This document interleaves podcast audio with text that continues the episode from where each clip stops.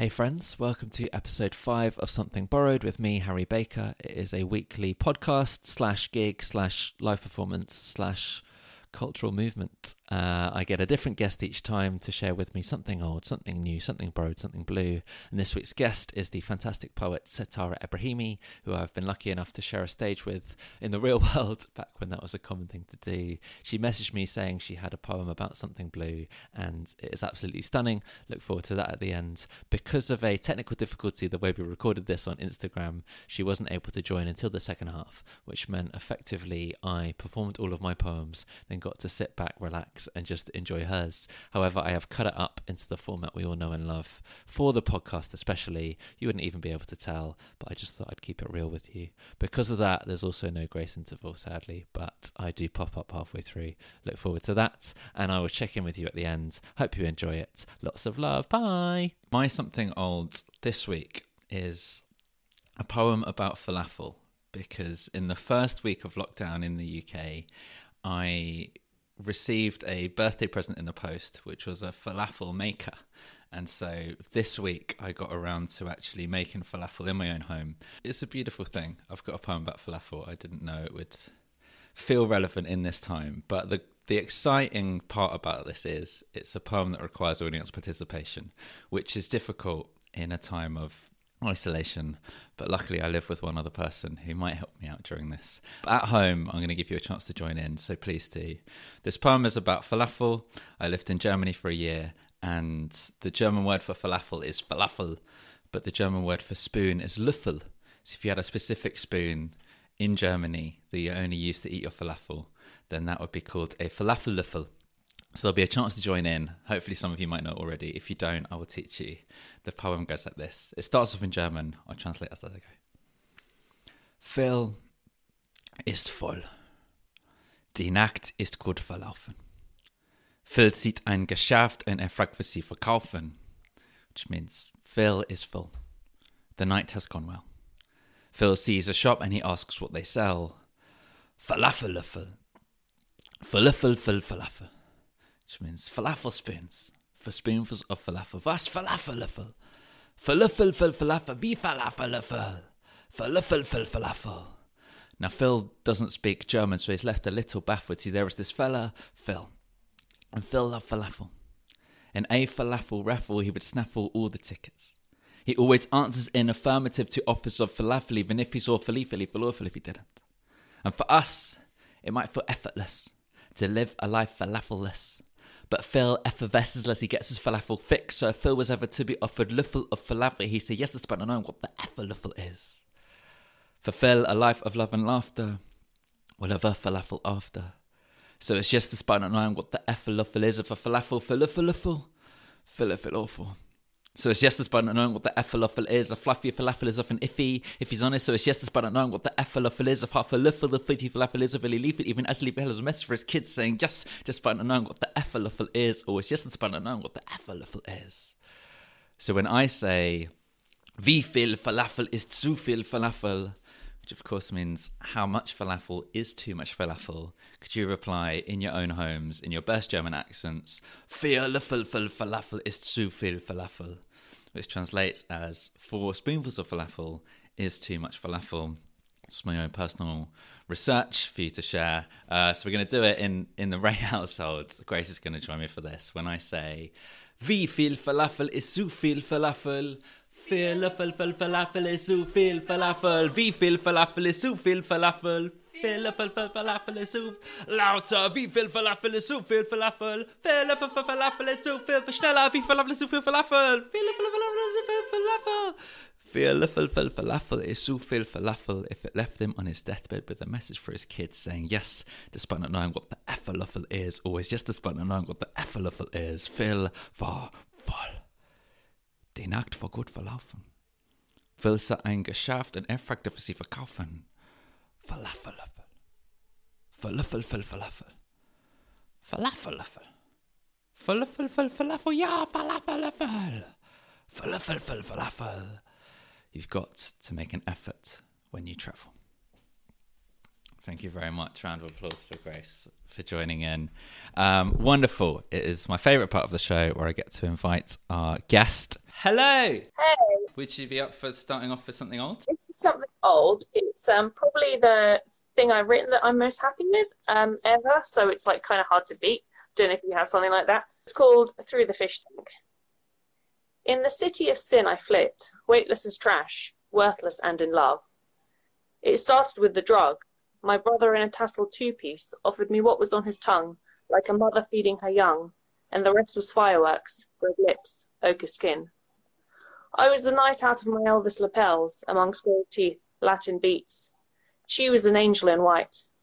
Later her wings were lost, or I cast them off. I followed the fish till they led me to their queen as if she were a mermaid, and now suppose she said, You saw me drowned, dead. We were happiest in water unless we were air, like the morning after consummation when the bed was a cloud. The sky a sheet I kept inflating for you, your face the sun on the horizon. We couldn't stay in love any more than we could air or water. We were flesh, and had we been of the corrupted kind, we would have lived long, poisonous lives like our parents, our infections keeping us alive. I smoke in the desert trailer, glad to have known truth beside open Hawaiian shirts, snakeskin steel cap boots, guns with icons on, not to see you lie cold amongst neon crucifixes. Yes, I lied, imitated the state in which my brother lies, but our ancestors came from the sea, next to which my brother cursed me, and in my arms died. Hmm. Thank you so much. That's stunning. Just to give you a breather before making you do another poem. Um, you have a book with Bad Betty Press? Yeah, I do. It's called um, In My Arms. It's a little pamphlet, so I'm glad we did that. Yes, I know Jake and Amy who who run it. I've got a lot of love for them. And at the moment, the service Jake is providing is he's doing a World Cup of Pokemon. So that gets me through my days. He's got 256 Pokemon that you can vote for on Twitter. So even if you have no interest in poetry, I recommend following Jake for that alone. No, that's brilliant. Wonderful. In which case, we've done something old. I'm going to go for something new. I've been doing NaPoWriMo which is National Poetry Writing Month, where you try and write something every day. And I think of all years, this April feels like one where that's possible. But I think because a lot of my poems are quite long, I find it quite difficult to write short things. However, my way around it has been by writing sections of a poem each day. Then every few days, I feel like I have a poem I'm happy with. So the one I'd like to do, I performed for the first time as part of something new a couple of weeks ago. But I think it wasn't quite finished. And there's a quote that a poem is never finished, only abandoned. And I think I've I've come back to this one, and it feels happy for now. We'll see how long it lasts. And it was inspired by wanting to be able to to hug people that I love. And that obviously not being possible right now. And I shared it yesterday as a video, and I've got some lovely responses. So I wanted to share version 2.0 of this. So it's still new, but this is just called When This Is Over. When this is over, I will hold you closer than you've ever known. When you see me, you can squeeze me till you feel my very bones. How I long to let you know that I won't want to let you go. There will be so much left to say, yet still some things are better shown. I will wrap my arms around you for the seconds we have lost. Our words will find a way to wait as we locate the weight of us. Though we are changed, we'll find a sense of same about the way we touch. Though it is strange, we'll embrace how long it takes us to adjust. The world of everything we knew is somewhere we cannot return. The world of everything that's new is one we'll build from what we've learnt. We'd never dream ashes could rise again until we'd seen them burn, and the next time I'm stood in front of you will feel like it's been earned. When our genetics show that everything within us remains connected beyond anything we've witnessed, we can admit the codependence of existence. Human beings were not meant to be kept distant. For all those overwhelming moments where I felt like giving up, there was no point where I was worried we'd forgotten how to love. And when the future's all we've got, well, then that's got to be enough. All that I know is when I'm low that I have wanted to be hugged. And if you'd rather have a handshake, that is absolutely fine. Even a wave for me is saying, I am glad that you're alive whichever form it takes when this has passed and we've started again, we'll no longer take for granted any chances to connect. Thank you very much. Um, and I, I, guess for me at the moment, this is a chance to connect that I'm trying to not take for granted. So thank you. Would you be up for sharing something new? Yeah, absolutely. This is a new poem that I wrote after reading Penny Tiger Lily Lane's latest collection. Hmm. Um, I felt I was writing things that I wasn't really happy with. And then this was the first thing, you know, when you sit down and you write something, comes out in one go? This was like that. This poem is called Darlings. I don't really care about whatever you're trying to talk to me about. The cold stars, my broken body. Christmas is over now. The fixed point opens up like a wound. So much of this new life is maintenance, gardening, watering the plants, a watcher, a child's cry till 2 a.m. each night, her smiles as bread and water. Dreaming of the secret places on a woman's body, their taste, whether she would tell. She sends all her lovers to the madhouse. Women who are goddesses are wonderful for everything but real life together. I could not survive in poverty with only ideas to eat for much longer. She tells me she is child scarred like me. Of course, it's no matter. Perhaps it's normal to retreat into fantasies after that initial rush, taking their sustenance in drops like soft, sleepy earth from roots. Your alabaster body spread out, echoes of the doctor's slab. You're still beautiful, and it's okay, darlings. Hmm. Thank you very much. Okay. yeah, I've been doing. Well, I've been trying to write something every day for for Poetry Writing Month, and some days it feels like I'm going through the motions, and it may never become something. And then some days I write something, and I think, oh, a, a day's not enough to sit with this, and so you want to kind of hold it close. And I think there's such a balance between showing your work and sharing it with people, and also keeping it until it's ready. Yeah. But thank you for sharing that. That was absolutely stunning. I'm to look up my borrowed poem. My father in law, Martin Rose, watching, he is a poet and he has a book turned podcast called Lifelines, which I did some poems for as part of this month's Lent. And the poem that was shared on Easter Day is one of my favourites and it's by a poet, philosopher, theologian, prophet, cartoonist called Leunig, who is Australian and who is brilliant. And there's something about the succinctness of, of what he writes that I that I love. And this poem is called The Joy of Missing Out, which is something I used to crave and, and used to wish I was better at, based on the idea of FOMO being the fear of missing out. And I think at the moment there's almost a weird sense that we're all missing out and therefore none of us are. But I think this is a lovely flip on it. And it goes like this Oh, the joy of missing out when the world begins to shout and rush towards that shining thing, that latest bit of mental bling, trying to have it, see it, do it. You simply know you won't go through it. The anxious clamouring and need, this restless, restless, hungry thing to feed. Instead, you feel the loveliness, the pleasure of your emptiness. You spurn the treasure on the shelf in favour of your peaceful self, without regret, without a doubt. Oh, the joy of missing out. There we go. Fantastic. Have you got something borrowed? This is my favourite part because I like to see what other people read. Yeah, absolutely. It's hard to pick though, isn't it? Because you end up picking up so many writers that you love, writers that you know, and writers that you pick up the library or something. So yeah, I realised that doing this every week is hard for some parts, like coming up with a different poem on the theme of blue. Doing something borrowed every week is so great because it makes me pay attention throughout the week to things that I've liked that I want to share with other people. So I feel like that's, yeah, that's a nice side effect of it. Yeah, and also the Mary Oliver that you shared was absolutely stunning. Yeah, I could happily pick a poem of hers every week, I think. So this kind of fits into the Something Blue section quite well. And it is the collection that inspired the last poem, and it's by Penny Tiger Lily and it's called Teal. If it's okay, I think it'll literally last 15 seconds. So I might read two 15 second poems if that's yes. all right. Please do. That would be lovely. Teal. How many meadows can one be expected to see before they can no longer rip themselves away? Back to cities and towns all covered in post pre Brexit grey and smoke and soot. I'm sorry. I can't come today.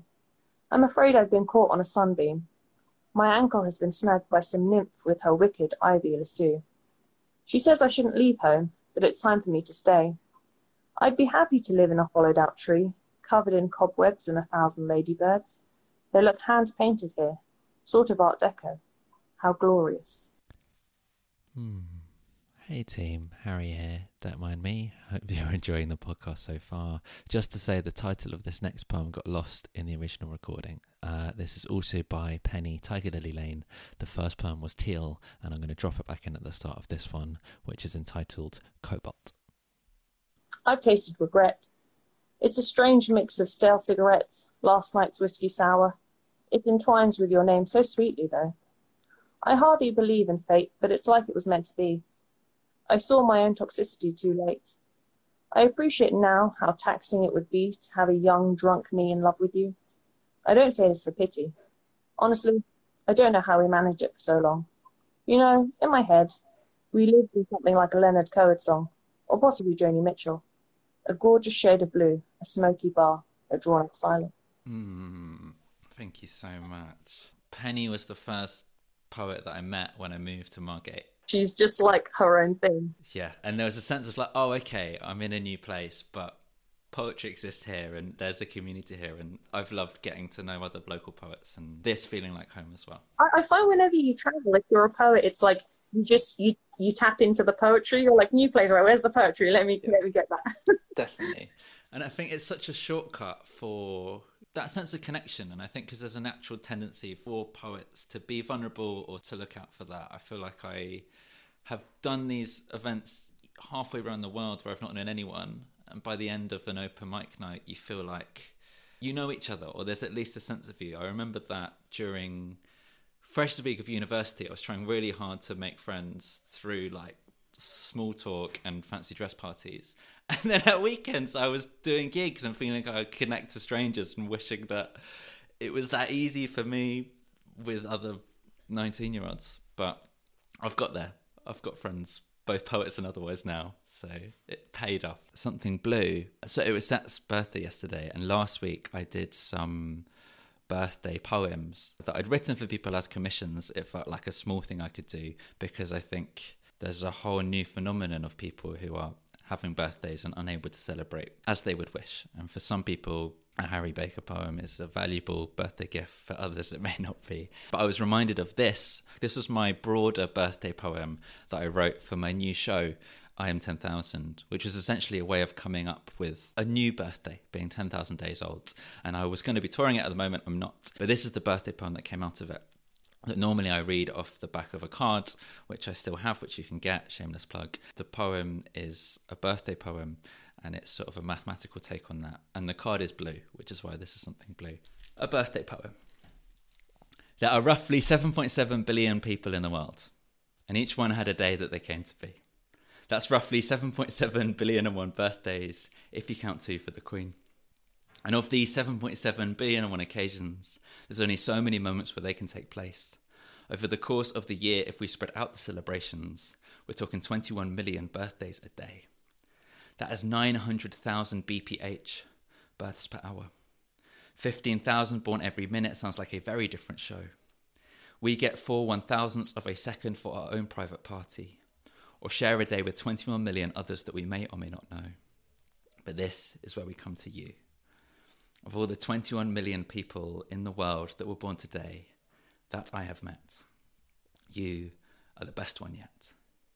You are the best one yet. Thank you very much. Would you like to share something blue? I know you've got something on the theme of blue, so I, I won't say too much, but I will let you do that.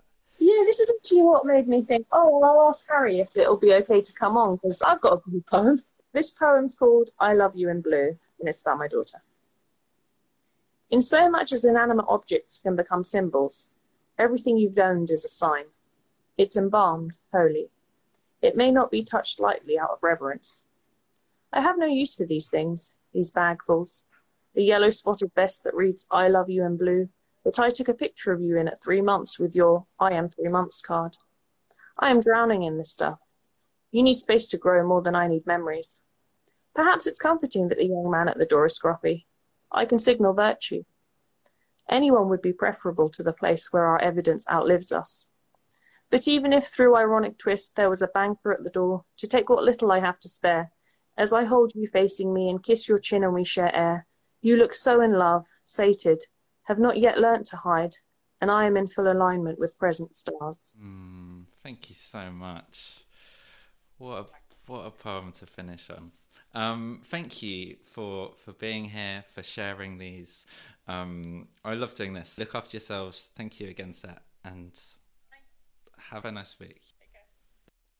Thank you so much. Uh, I hope you enjoyed that as much as I did. If you want to find more of Set's work, you can look up Setareh Ebrahimi. I will post links to both her Instagram and her book in the description of the podcast. I'll also post a link to Jake's Pokemon Twitter World Cup because these are the things we need in these times. Sometimes at the end of each show, I get the guest to do something else because of the the difficulty with getting set on initially. It meant that at the start I did a couple of poems. So I have salvaged one to move to the end. So I will sign off for now and leave you with this. Uh, if you want to donate to, to future guests, please do click the link through to the Ko-fi page. Otherwise, tell your friends about the podcast, subscribe, everything like that. I don't put adverts on here, partly because I don't know how to, partly because I'm not sure who would buy a mattress just because I told them to. But if you can donate and want to, that's amazing. If you can't, don't worry about it at all. I enjoy doing this. I hope you do too. I will leave you with this. I will see you next week when I've got the fantastic Chris Reed. Don't know if you've heard of him. Stay safe, look after yourselves, be nice. Bye. Another poem that is something old that I have developed a new love for is because I have been doing some Zoom school performances. And I think performing to a school is always a different experience, but especially when every single child on screen is on mute, so you can't get any kind of reaction. And yet, for me, for some reason, my go to is still the poem that requires the most reaction in that. And my favourite was today, whilst there was no vocal response, the chat function was open. And this poem is called Dinosaur Love. And it's got lots of dinosaurs in it. And just in the chat was lots of eight year olds typing out dinosaur emojis, which I think is the way society is heading. But I love doing this poem, and it turns out I don't need anyone to do it. I just enjoy doing it in my own home. So this poem is called Dinosaur Love. I hope you enjoy it. It goes like this I want to say I love you, but it seems it's not enough. Because when people say I love you, it can mean a lot of stuff like I'll always have your back or I'm glad I'm not alone, or to be honest, I'd say anything so you'll hang up the phone because I'm kind of in the middle of something right now. And these Doctor Who box sets ain't gonna watch themselves. I want to say I love you, but it seems it's not enough because when people say I love you, it can mean a lot of stuff. And what I'm really trying to say is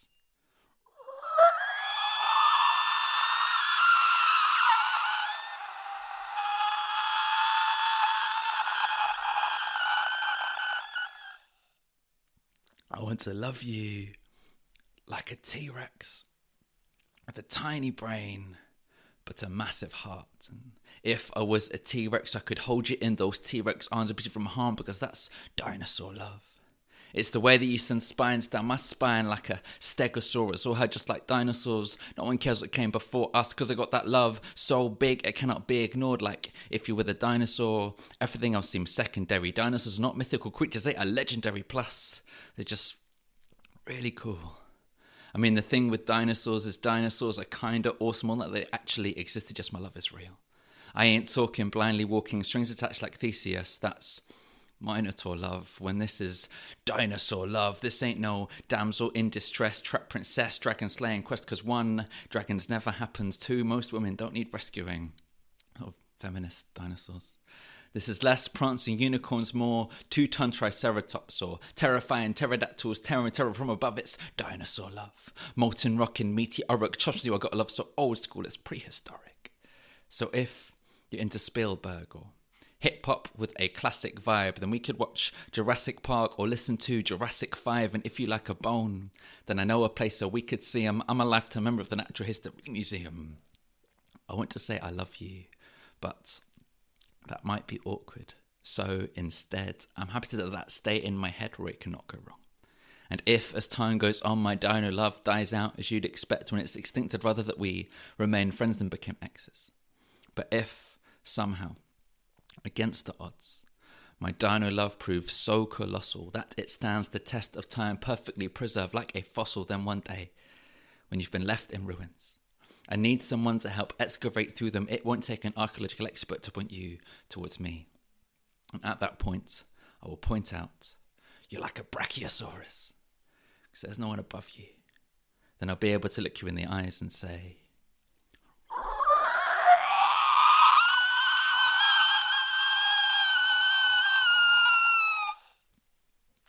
Thank you very much.